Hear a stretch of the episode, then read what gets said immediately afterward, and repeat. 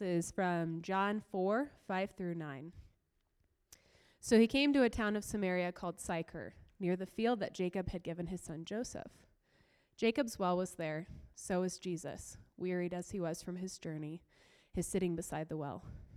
It was about the sixth hour. A woman from Samaria came to draw water. Jesus said to her, Give me a drink, for his disciples had gone away into the city to buy food. The Samaritan woman said to him, How is it that you, a Jew, ask for a drink from me, a woman from Samaria? For Jews have no dealings with Samaritans. This is the word of the Lord. Please be seated. Good morning. Welcome to church this morning. Welcome, uh, especially if you're new. We're happy to have you with us. Thanks for joining us on this somewhat dreary Sunday morning. We got a little bit of winter this week, um, which is fine. Uh, we probably have more on the way. So, before we get started, before we jump into this text, uh, I want to, we, we say we don't do announcements. This is kind of an announcement. We have a new way that you can give. Uh, you can text to give. So if you text a, a number that will correspond to how much you want to give, so if you want to give $10, then you could text the number 10 to 84321. Then uh, it'll take you through a brief introduction, like here's how to give through texting process. You can sign in, and then from then on, you can just text in to give. Um, so we were going to do a bit more on our finances this morning. We're not doing that uh, for a more full picture of our finances as a church, which we want to share together. Uh, stick around next week after the service.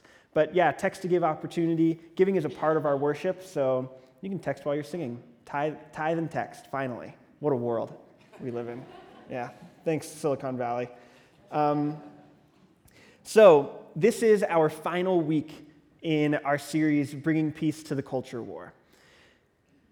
Next week, we're going to begin a new series where we're going through 1 Peter, and we're going to have a look at suffering. Um, I hope that next week's, I hope that the series we start next week is uh, as relevant and as helpful um, as I think this series, or as I hope this series has been.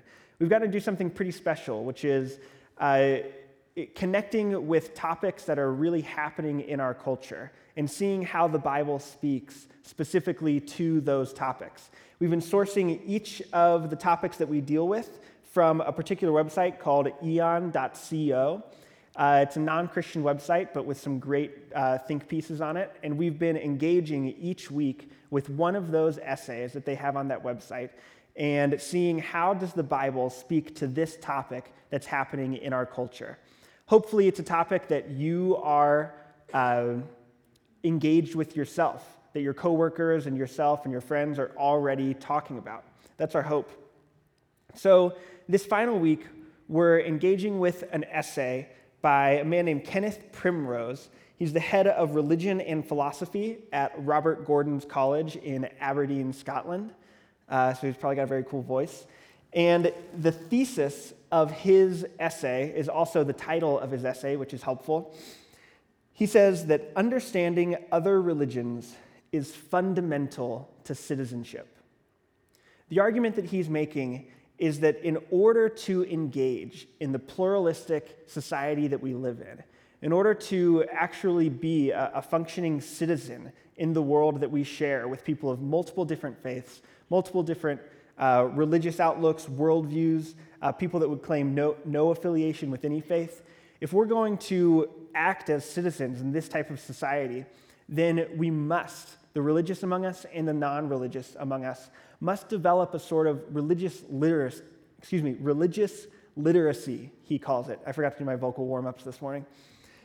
Um, I don't do those any morning, in case you're wondering.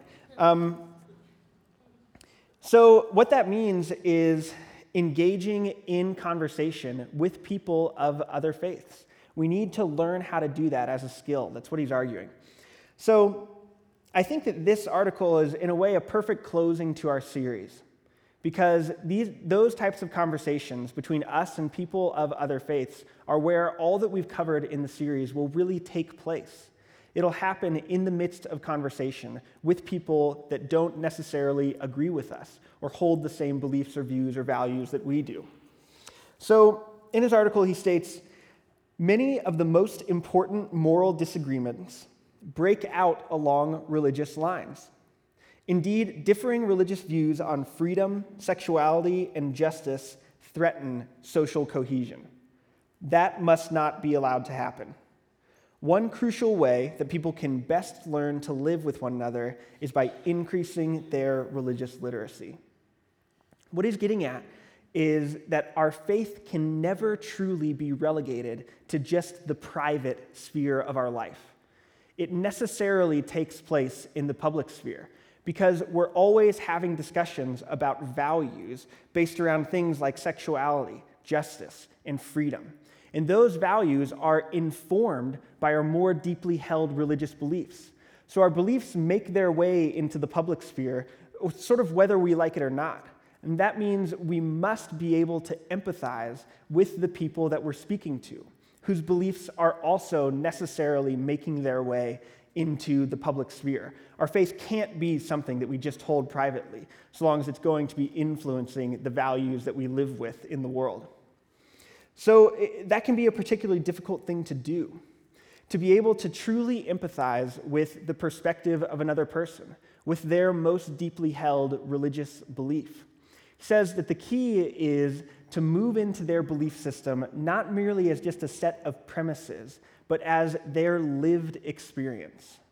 It's a deep empathy that he's calling us to in the way that we engage with people of other faiths He says that there's sort of a key that unlocks the ability to do this. He says the key to this kind of understanding is dialogue. This isn't the all too common conversation in which the goal is to poke holes in another's religious argument. Rather, the purpose is only to understand, however fanciful or wrong the beliefs might appear. Now, this is actually particularly difficult to do. It's difficult to dialogue in this way. In fact, when I was reading the comments section of this article, which the comments section, if you don't believe in original sin, you should read any comments section. Uh, and then you'll be convinced. It's the, it's the argument for it now. In all the seminaries, they're talking about it. Um, that's not true. But they, uh, in this comment section, uh, it was interesting because both religious people and non religious people were, were sort of offended by his premise that he's calling us into this deep empathy with people of differing beliefs and views than we have. Uh, the religious person is saying, you know, if I'm really stepping into another's value system and another's belief system in this way, then it's more like a betrayal of my own belief system. I know why I don't take their beliefs seriously, and therefore I don't really need to engage with them. So, for the religious person, there's this, uh, it, within their belief system, there's a reason to not engage in the type of dialogue he's calling us to. But you see, the non religious person had the same argument.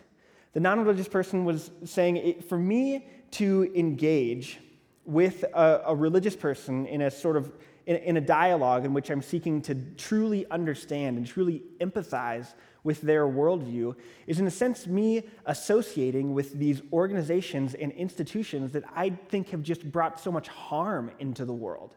It's me validating and justifying these, yeah, yeah, this harm that's brought into the world by what I would say were these false institutions. So the religious person and the non religious person both have reasons built into their worldviews to not engage with each other. They're, it's, like the, it's like the things that they share is we don't need to talk to each other. And it stems from this type of pride that says, I know why you think I'm wrong. I already know why you think I'm wrong. And therefore, we don't have anything to talk about. There's nothing that we really need to discuss. There's nothing I could discover through a dialogue that would better inform why you think I'm wrong. That's the pride that is undergirding our inability to engage in a real dialogue. There's a real disconnect. So, in our text this morning, we're walking through a pretty big chunk. We didn't read the whole thing initially, uh, we just sort of got an introduction because to read the whole thing would have we all would have been standing for too long, and that's the worst. Um, but what we see is Jesus engaging with a woman of a, another faith, of a faith different from his own. And he engages in such a helpful dialogue. We see sort of an archetypal dialogue for how we should be engaging with people of other faiths. And when uh, we look into this, we'll be able to see how we should enter into those dialogues. So, what we're looking at is Jesus talking with the woman at the well, the Samaritan woman. Jesus is on a long trip and he passes through Samaria. He's thirsty. It's in the afternoon, it's probably noon. And he's sitting at a well, and a Samaritan woman approaches and he asks her for a drink of water. Now, Samaritans and Jews had no dealings with each other. That's what the text says. So, uh, for him to ask for this water is bridging this disconnect that would have been inherent in both of their worldviews. Both of them assumed we don't engage with each other. And Jesus immediately steps in and bridges that gap. So we're going to see how he does that. The Samaritans were the, the, the Samaritans were the remaining Jews that were not, that were not taken into exile by the Assyrians. So as they remained, uh, they intermarried with foreigners. And so once the Jews that were taken into exile returned, then they saw these, uh, these biracial, intermarried uh, people, at, Samaritans, as uh, now unclean and as totally other. And so they distanced themselves from the remaining Samaritans, uh, such that their histories and their view of the faith had become totally, uh, it, it forked in the road. They'd become totally separate. They didn't engage with each other. They had this deep history of not engaging with each other. The Jews looked down on the Samaritans. Jesus steps in and bridges that gap. So, we're going to look at their dialogue this morning. We're going to see two things. We're going to be doing two things when we look at their dialogue. We're going to be look at the, looking at the form of their dialogue as well as the content of their dialogue. So, the form, meaning how are they saying what they're saying? What's the tone? What's the intonation? What is the, how does this conversation, how is it taking place? And secondly, we're going to be looking at the content of their conversation. What is it that they're saying themselves? What is, what is the meaning that they're carrying with their language? The reason I want to draw that out, that we're looking at both form and content, is that typically it, it, we, we prioritize one over the other. We say that form matters, content doesn't matter, or content matters and form doesn't matter. Typically, in Christian circles, we say that form doesn't matter, but content matters. So that's why Christian movies are so bad. because it doesn't really matter how we're saying it. It just matters that we're saying it. The content is all that matters. We're just trying to deliver it in whatever package we can. You know, God is not dead. Two, we made that mistake twice. Um, because the, we prioritize only, only content over form. And we're going to look more deeply at how harmful that can be. And uh, oftentimes, I think that if we're painting with broad strokes, which we are now, that our culture can prioritize form over content. So that the important thing isn't necessarily what I'm saying, it isn't actually the argument that I'm making and whether it's valid or invalid, but it's the way I'm saying it. It's what it makes you feel when I say it. The form is the only thing that matters. Because they made, you know, Avengers Civil War, which if you really like that movie, I just watched it, I didn't like it. So I apologize. Um, I don't apologize for God's not dead, though. No one should like that. so, form and content of their conversation. When they're speaking together, they move through three topics. These three topics are going to be the three points that we move through. The first thing that they discuss is water. And in their discussion of water, what we see Jesus pull out is this universal need that we all have. And then they're going, Jesus in like spins the conversation on a dime, it seems, and they start discussing the woman's husband, or actually lack of husband, just the man that she's living with. And so they discuss husbands, sort of in general. And in that, Jesus is pointing out how the woman is trying to address this universal need that we all have. And then finally, the conversation switches to worship. And it's when we see their conversation on worship that we see that when they were discussing the water and when they were discussing husbands, they were always discussing worship the whole time. So that's our outline water, husbands, and worship. So, water. Let's go ahead and join them in their conversation and re enter the text. Jesus has just asked for some water, and she says, Why are you asking me? Jews and Samaritans don't have any dealings with each other. So John 4:10 says, Jesus answered her, If you knew the gift of God and who it is that is saying to you, Give me a drink, you would have asked him, and he would have given you living water. The woman said to him, Sir, you have nothing to draw water with, and the well is deep. Where do you get that living water? Are you greater than our father Jacob? He gave us the well and drank from it himself, as did his sons and his livestock. Jesus said to her, Everyone who drinks of this water will be thirsty again. But whoever drinks of the water that I will give him will never be thirsty again. The water that I will give him will become in him a spring of water, welling up to eternal life.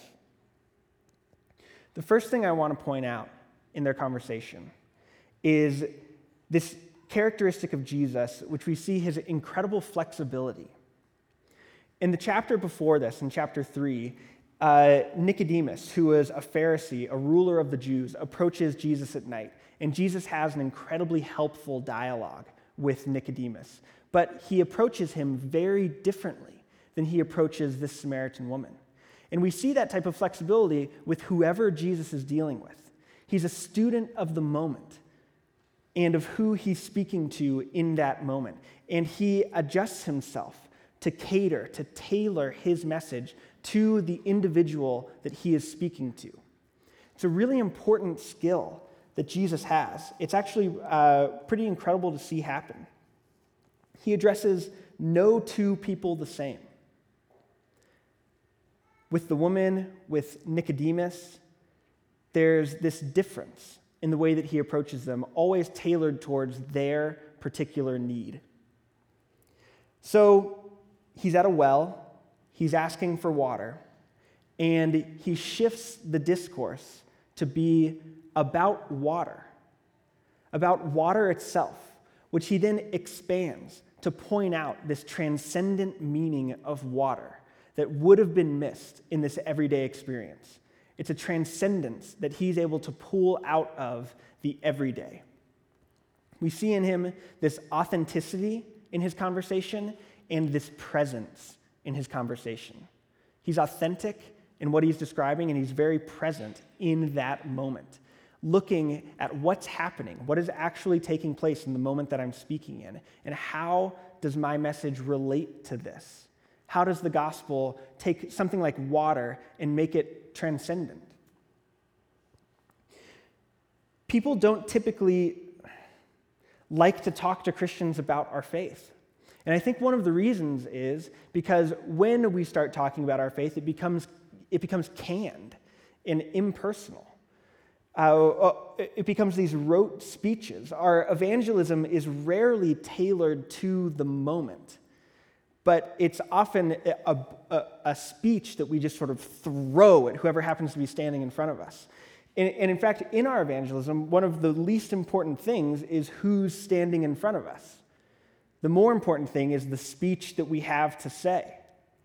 When we aren't students of the moment, uh, oftentimes uh, people read through that and, and it seems like this doesn't seem like an authentic thing that you're saying as part of our conversation now. This seems like something canned, just made earlier, that you can use as sort of a one size fits all to throw on whoever happens to be standing in front of you. This is monologue, this isn't dialogue. People understand and they get that lack of care. We don't see that in Jesus. Jesus is always speaking with a complete person who has a full story. And so he speaks into the moment that he is in with them, to what is happening in their lives then. So when he's with a woman talking about water, he draws out what this water really means. He also, in his language, is very tangible. This is something that we can miss as well. How concrete his language is about spiritual things. It's accessible, it's in a language that the listener can grasp because he's speaking to the listener for the listener, not just so that he can be known.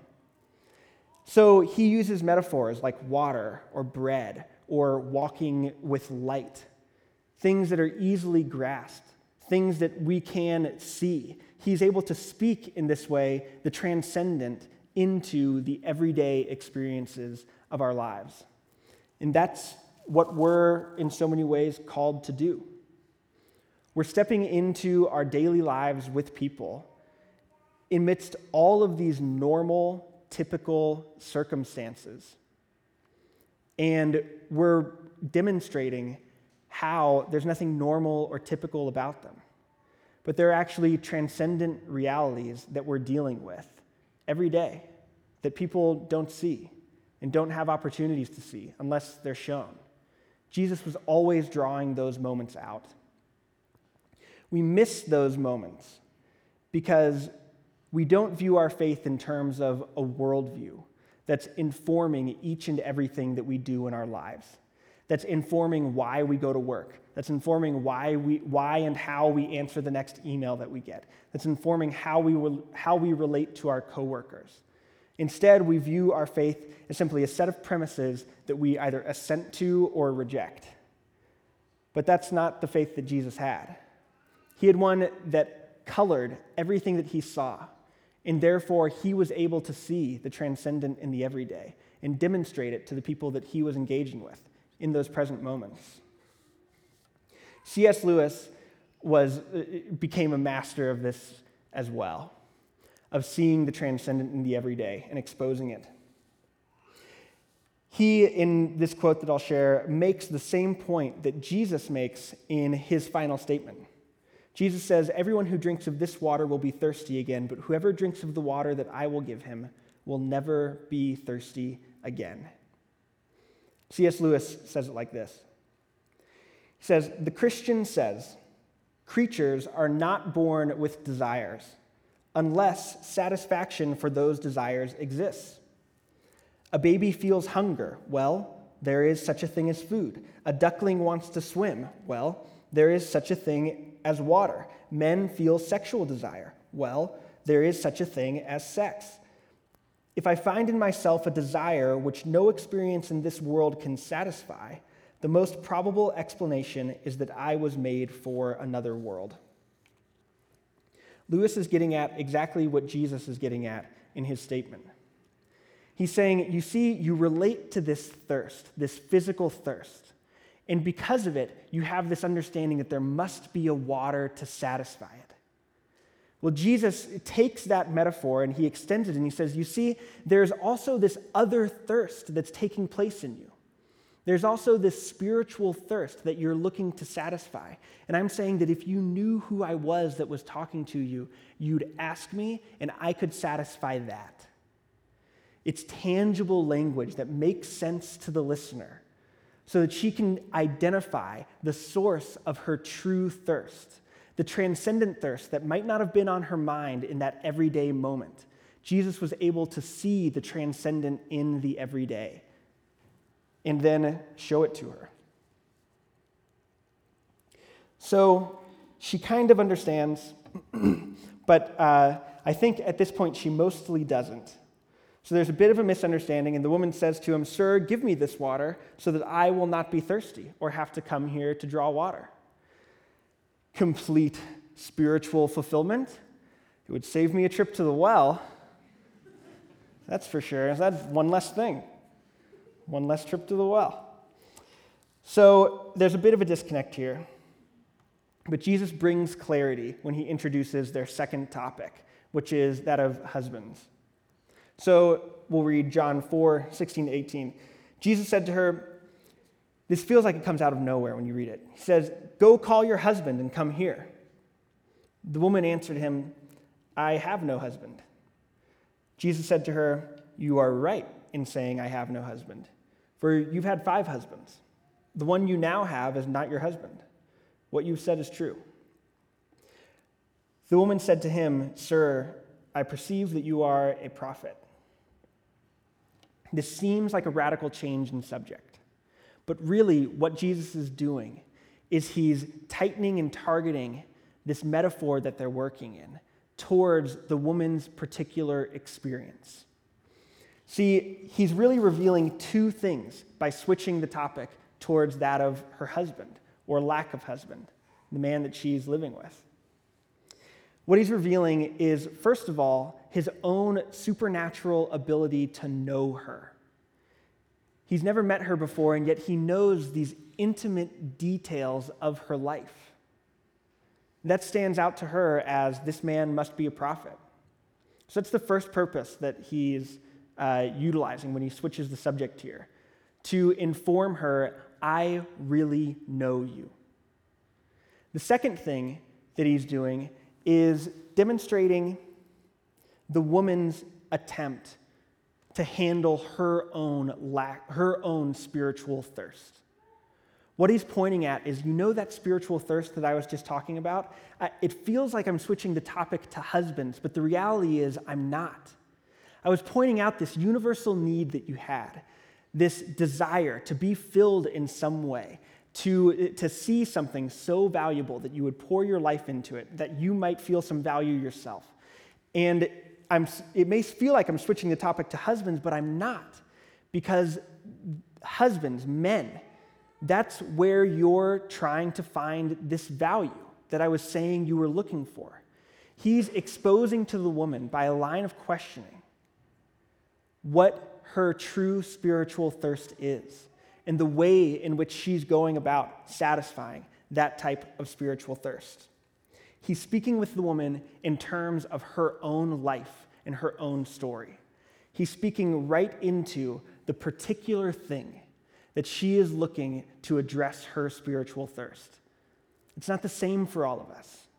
It's not typical that Jesus sits down and says, Bring me your husband. That's not a part, that's not on his Romans Road. Bring me your husband. Then you ask them to bring you your husband. No, he's speaking directly to their particular experience. So I have a, a brief story uh, to sort of give us a picture of what this looks like when it's done poorly. Uh, and it's a story, it's, it's my own story. So when I first started working here, uh, I was talking with Russ, and Russ was saying, You know, I haven't seen you speak. And I said, I hoped you hadn't noticed. And he had noticed. So he was like, I've got a, a, place for you to speak, a perfect first place where I can sort of see you teach and we can start start you down this road. Uh, it's the Denver County Jail uh, for the, the, the women's jail. And I was like, well, it's right in my wheelhouse.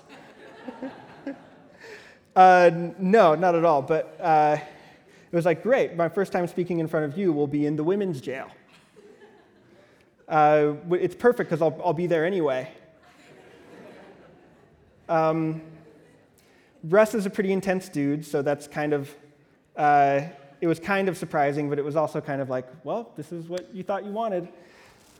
So, my first time there, uh, I, I, had prepped and I had laid out exactly what I wanted to go through and like the study that I was going to, you know, br- bring into uh, the women's jail for the for the women who attended, those poor women.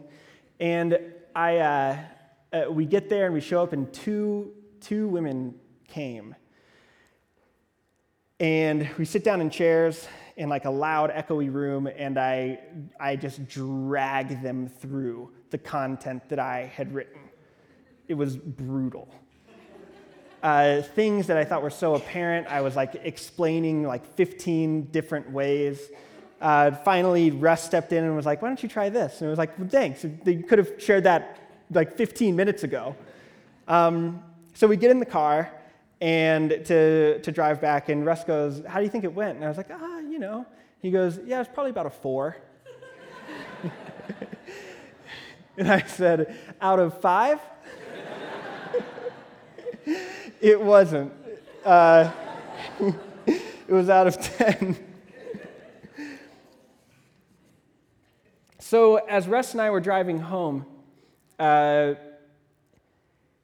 he brought up consider how Jesus does ministry. Consider uh, the way that he moves into these situations in people's lives.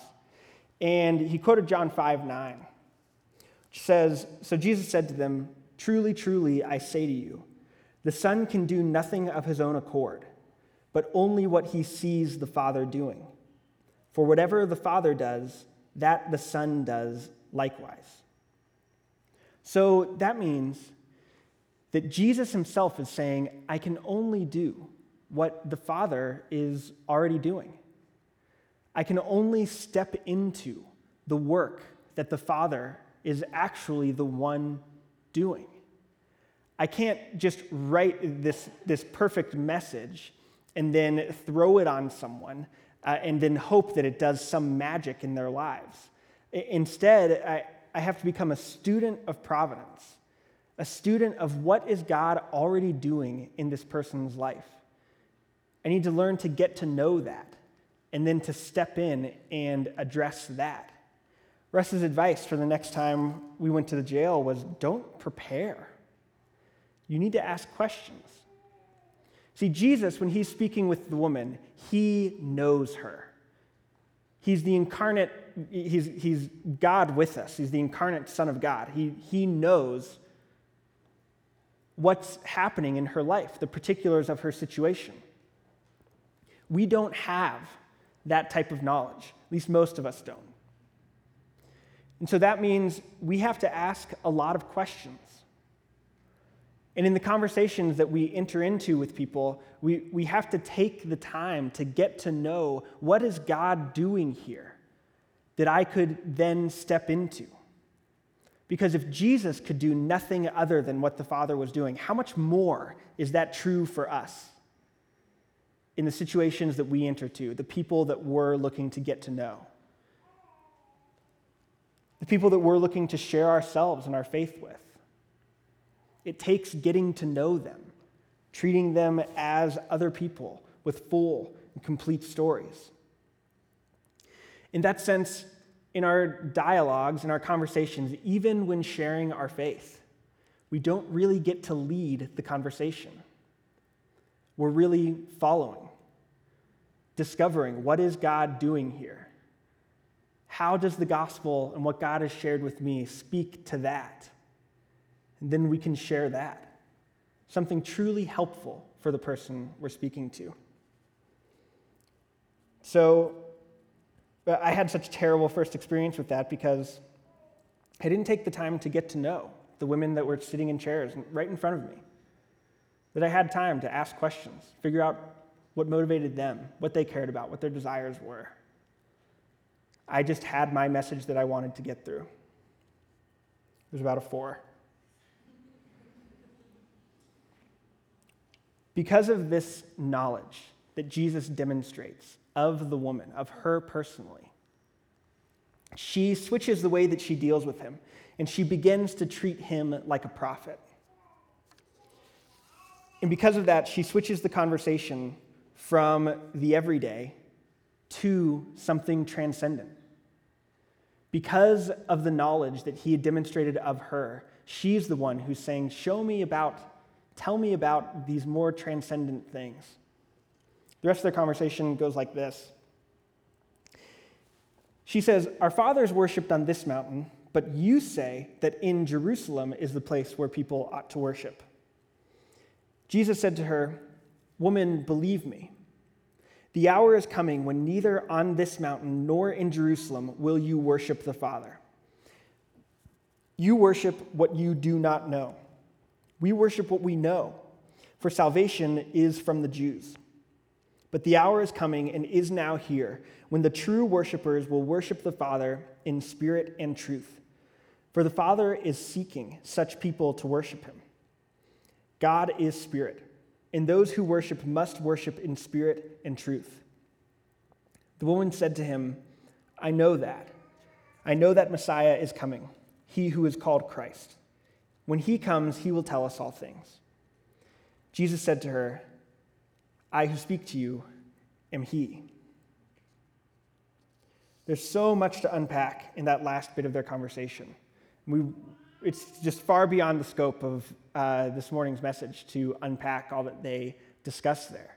But the thing that I want to point out is that their conversation switches towards being about worship. And that's what their conversation was about the whole time. Jesus sees this everyday experience of water, and he brings the transcendent reality of that water, of this thirst that she has in her soul, in her heart, into that conversation. And then he introduces this he introduces the topic of her husbands and the men that she's relying on to satisfy that desire that she might have something in her life that was so valuable that by committing her life to it, she would in turn feel that value, that she might have something to truly worship. And Jesus is saying, those husbands, like the water in this well, you've had five of them because they aren't satisfying you. You keep coming back to this water in Jacob's well because whoever drinks this water is just going to be thirsty again. And, and that's just like the spiritual thirst you're trying to cover with these men. You keep coming back because it hasn't satisfied you, because you're worshiping the wrong thing. And Jesus was able to lead her from water to husbands to this idea of worship, to point out the transcendent reality of who he really is as the one that satisfies you as your object of worship in your life, as the one that doesn't make you thirsty anymore, but as the one who truly knows you. The everyday points towards the transcendent, which points towards Jesus. That's what he was able to do in the midst of that dialogue. In the essay from Aeon that we are uh, sort of sparked this message. Uh, it, Kenneth Primrose says there are three skills that we need to develop in order to be able to truly engage with people in a, in a healthy dialogue. These are active listening, honest questioning, and humility. I think those are so helpful. Active listening, honest questioning, and humility. And you know who I think we see those really demonstrated by in the text? Is the Samaritan woman. She's able to come in contact with Jesus in a real way because she's embodying these things active listening, honest questioning, and humility. She actively listens and remains with him, follows him down a metaphor that she didn't quite understand. You know, whoever drinks the water I give them will never be thirsty again. Great, it'll save me a trip to the well. She continues with him actively listening. She honestly questions, Why are you asking me to give you water? Where, I can see that you're a prophet, so where is it that we should worship? What do you think about how we should actually worship? She honestly questions, and she's humble, such that when Jesus points out an apparent sin, something they both would have agreed was wrong in her life, she remains with him, able to hear it and able to realize that she was just being known truly and humbly in that situation. And because of that, she's able to come in contact with Jesus in a real and complete way. Later on, as the story continues, the woman eventually leaves and she runs back to her hometown. And this is what she says about Jesus. This is what she announces to her town. She says, Come see a man who told me all that I ever did. Can this be the Christ? See, what was it that actually stayed with this woman? What was it that she actually wanted to share with her whole town? It was come, come see this man who really knew me. Come see this, come see this person who I thought was just a weary traveler looking for water, but then, but then he really knew me. He told me all that I ever did. And you think, what could possibly convince you that someone you were sitting next to that was asking you for water was the Christ, was the Son of God, sent from God? I think that one of the only things that it could be was he knew you. We see this trend throughout the scriptures that this, this evidence, this most compelling thing that people experience with Jesus, is that he really knows them. So that this man that truly knew me, that exposed to me in the midst of our conversations my own sin, was the same one that was offering me eternal life. Was the same one that, in the midst of completely knowing me and knowing my sin, was the one that was offering me to never be thirsty again, to never chase after false desires again, inviting me to worship in spirit and truth. That means coming to, that means coming to God as yourself, being completely known. That's what's so often missing from our dialogues and from our conversations. We aren't willing to expose ourselves to the dangers of being truly known because we haven't realized how deeply known we are by Jesus. And yet, in the midst of his deep knowledge of us, he still offers. Not because, he, not because he's ignorant, in, but in a sense, in spite of his true knowledge, because of his true love.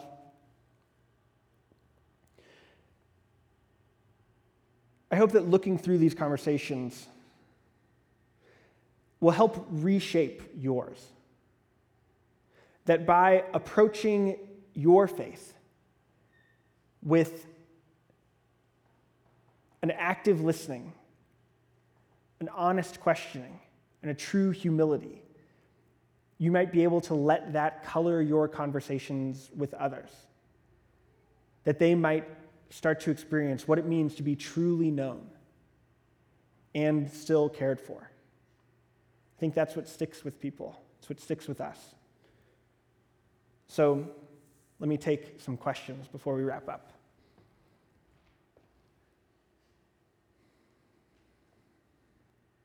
Regarding dialogue, do you uh, differ? differ? Religious argument from moral value system. Regarding, dial- regarding dialogue, dialogue exists. Do you differ religious argument from moral value system? Okay, I'm just going to jump in on what I, what I think that that's getting at. Uh, I don't distinguish between religious argument and arguing moral value systems. The reason that I wouldn't make that distinction is because your moral value distinctions are coming from somewhere, and those are ultimately coming from faith claims. An example is uh, we recently passed an amendment that allows for assisted suicide to prescribe drugs that, so that you could uh, take them and uh, commit suicide. So that's, that's a, a dialogue that's taking place in the world of healthcare. But it can't be isolated to a question of just healthcare because it's not obvious that a drug that allows you to kill yourself is advancing health. That is a moral value distinction, but it's also a religious distinction because it, it involves what, how do we relate to our own lives? How do we relate to our own pain and suffering? What autonomy do we have over our own personal experiences? So the question isn't merely about morals and values. In order to answer it, you have to be based on a particular faith claim that you have. So, it, to make that distinction, it's a false distinction. You can't make the distinction between morals and values and religious argument because they're all taking place on different levels with each other. It's just a matter of uh, what depth are you speaking with the person at that you're speaking with or arguing with. Uh, it's sort of the, it's that false idea that you can have a merely private faith and then just deal with morals and values out here. It's impossible because your private faith will always color your public morals and values. Uh, so, no, I, I, don't, I don't think it's a distinction that we can actually make in any sort of honesty or coherence in ourselves. Next question. I don't know all that Jesus knows about the person in front of me. How do I compensate for that reality? Russ's advice to me was we've got to ask a lot of questions. And I think that that's pretty good. Like, as far as practical advice, that's, that's what we can do. Questions are the tool that we have to get to know each other. The one other thing that I'd add to that is would you allow yourself to be known by that person? I think if you wouldn't, then I think it would be uh, rare or odd that they would allow themselves to get to be known by you. And I don't think that you would have the safety to be truly known unless you had really internalized that truth of the gospel, of the depth of God's knowledge of you. I think that it, in a sense, requires that thinking towards Jesus' knowledge of you in order to be able to open yourself up to be truly known so that another might do the same. So a- ask good questions. Next.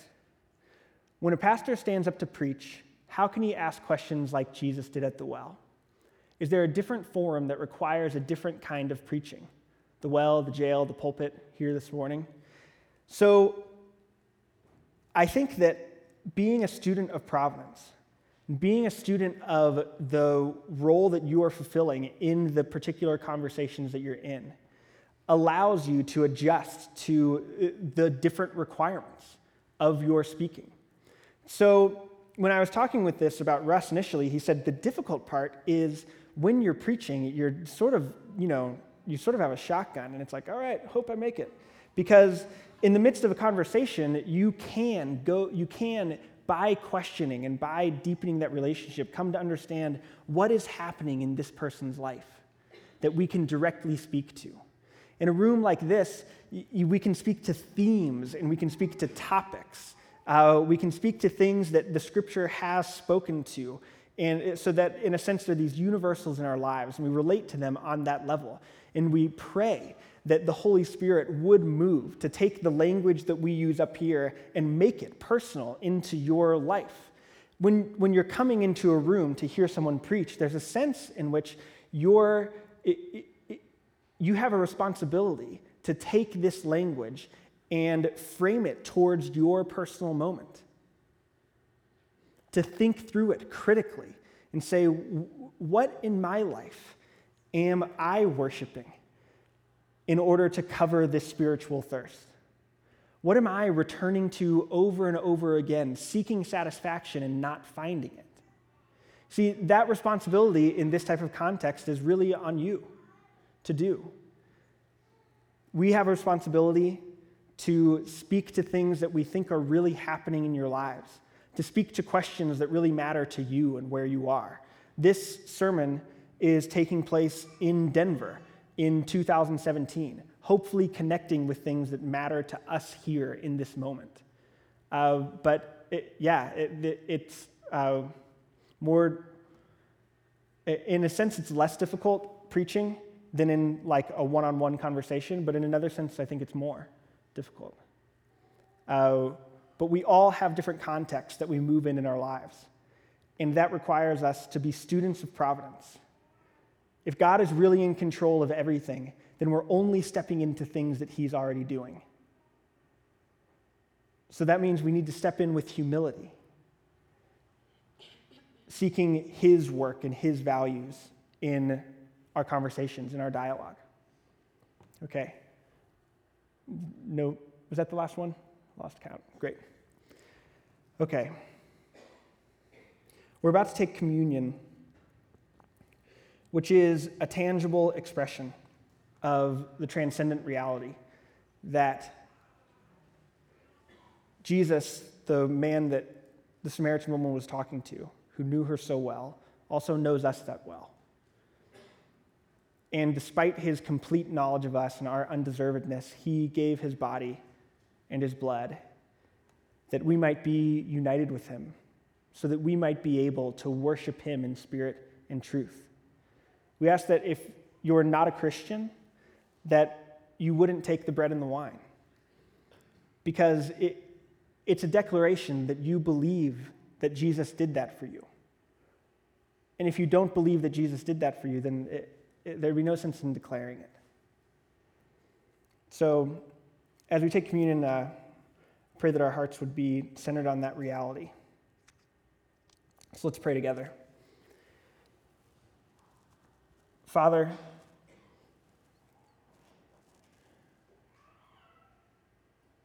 you know us completely. And you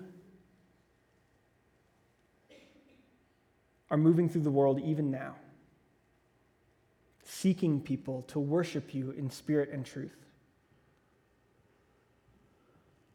Father, I pray that you would equip us in our dialogue as your church to move into conversations that we might have otherwise avoided, to show people the transcendent in their everyday experiences, so that they might see how deeply you know them and the depth of your love towards them. That they might come to understand better your patience and your tolerance towards them, and that that might draw them towards you. Father, I pray that your Holy Spirit would work in our hearts to enable us to see more clearly the way that the gospel applies in our own hearts and in the hearts of the people that we're speaking with. The way that your word speaks directly to the everyday realities that we're in, the everyday circumstances.